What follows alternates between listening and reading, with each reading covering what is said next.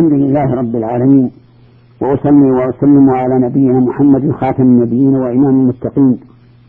وعلى آله وأصحابه ومن تبعهم بإحسان إلى يوم الدين. أما بعد أيها المستمعون الكرام انتهينا إلى ذكر فوائد هذه الآية بل هاتين الآيتين. ويعلمه الكتاب والحكمة إلى آخره. والتوراة والإنجيل وأخذنا هذه فوائد هذه ثم فسرنا الآية التي بعدها والآن إلى ذكر الفوائد والأحكام منها. منها أن من أعظم منة الله على عباده أن يتخذ منهم رسولا.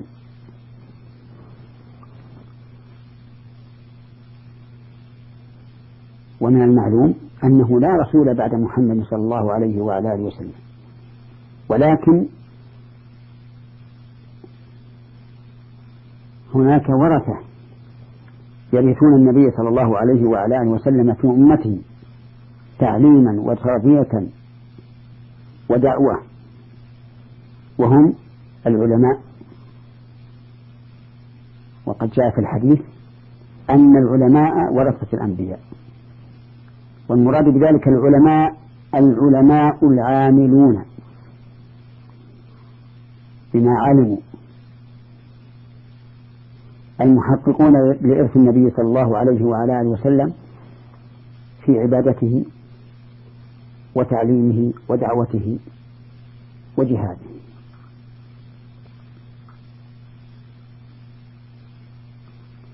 ومنها وهي تتفرع على السابقة الحث على طلب العلم. ليكون الإنسان وارثا للرسول صلى الله عليه وعلى آله وسلم. ومن فوائدها أن رسالة عيسى خاصة ليست إلى جميع الناس. حيث قال إلى بني إسرائيل والمقام مقام بشارة ولو كان ولو كانت رسالته تؤم أكثر من ذلك لبشر به وقد ثبت عن النبي صلى الله عليه وعلى آله وسلم أنه قال رضيت خمسا لم يعطهن أحد من الأنبياء قبلي نصرت بالرعب مسيرة شهر وجعلت لي الأرض مسجدا وطهورا. وأحلت الغنائم ولم تحل لأحد قبلي. وأعطيت الشفاعة يعني الشفاعة العظمى. وكان النبي يبعث إلى قوم خاصة وبعث إلى الناس عامة. ومن فوائد هذه الآية وأحكامها وحكمها أن الرسول لا بد أن يأتي بآية تدل على صدقه. وإلا لم تقم به الحجة. قوله أني قد جئتكم بآية من ربكم. وقد أخبر النبي صلى الله عليه وعلى آله وسلم أنه ما من رسول بعثه الله إلا آتاه من الآيات ما يؤمن على مثله البشر حتى لا يكون لأحد عذر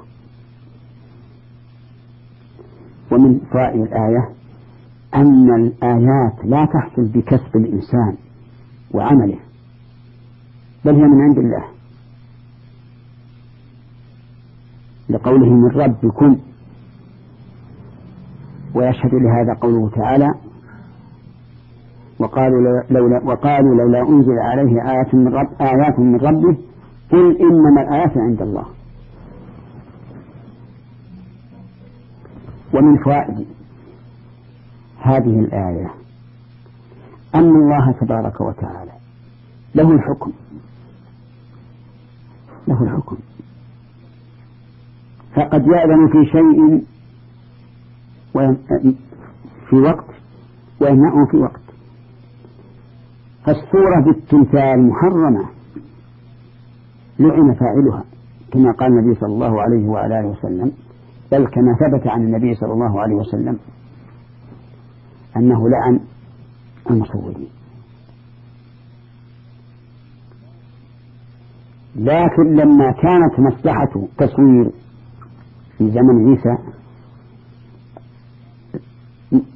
غابية على مفسدته أبيح له أن يصور صورا تمثالية. وذلك في قوله أني أخلق لكم ما كهذا الطير. ومن فوائد الآية الكريمة تمام قدرة الله تبارك وتعالى. أن عيسى ينفخ في هذا التمثال من الطين ويكون طيرا. حيا. يتحرك. ويطير.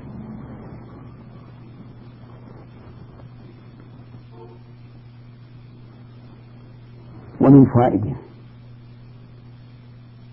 من فوائد هذه الآية الكريمة أن جميع الأسباب لا تستقل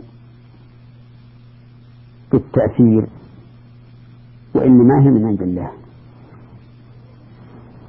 لقوله إذا يكون طيرا بإذن الله. وإلا فعيسى لا يستطيع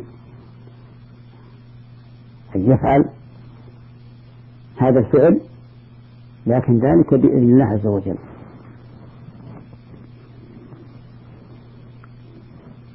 ومن فوائد الآية الكريمة أن الأكمه والأبرص لا علاج لهما فيما يعلمه البشر.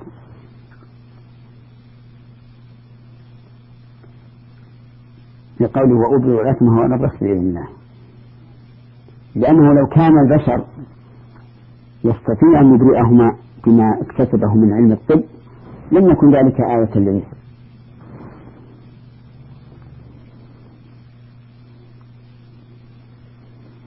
ومن فوائد الآية الكريمة الدلالة الواضحة على إثبات البعث يوم القيامة. لقول عيسى وأحيي الموتى بإذن الله. فالقادر على حياة الموتى في الدنيا قادر على إحيائهم في الآخرة. ومن فوائد الآية أن الله قد يطلع من شاء من عباده على ما يخفى من أفعال الآخرين.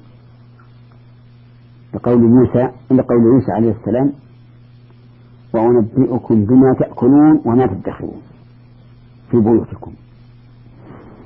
ومنها الإشارة إلى فائدة اقتصادية عظيمة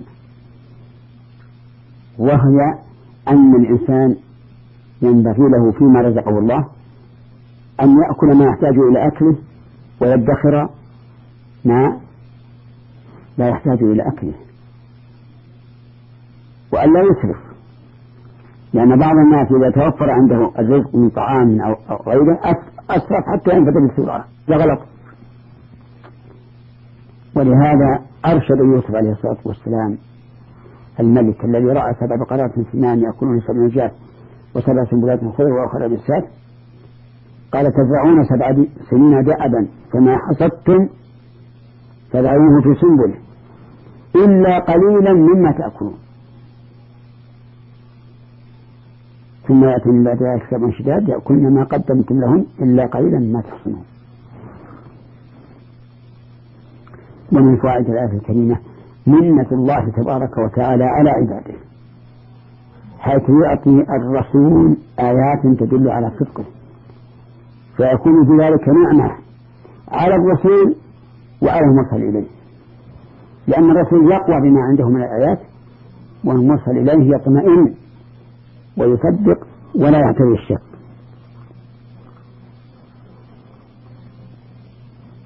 ولهذا قال إن في ذلك لآية لكم إن كنتم مؤمنين. أي فآمنوا فإنها آية بينة. اللهم ارزقنا إيمانا لا كفر معه ويقينا لا شك معه وإخلاصا لا شرك معه واتباعا لا ابتداع معه. يا ذا الجلال والإكرام. والحمد لله رب العالمين وصلى الله وسلم على نبينا محمد وعلى آله وصحبه ومن تبعهم بإحسان إلى يوم الدين وإلى حلقة قادمة إن شاء الله تعالى.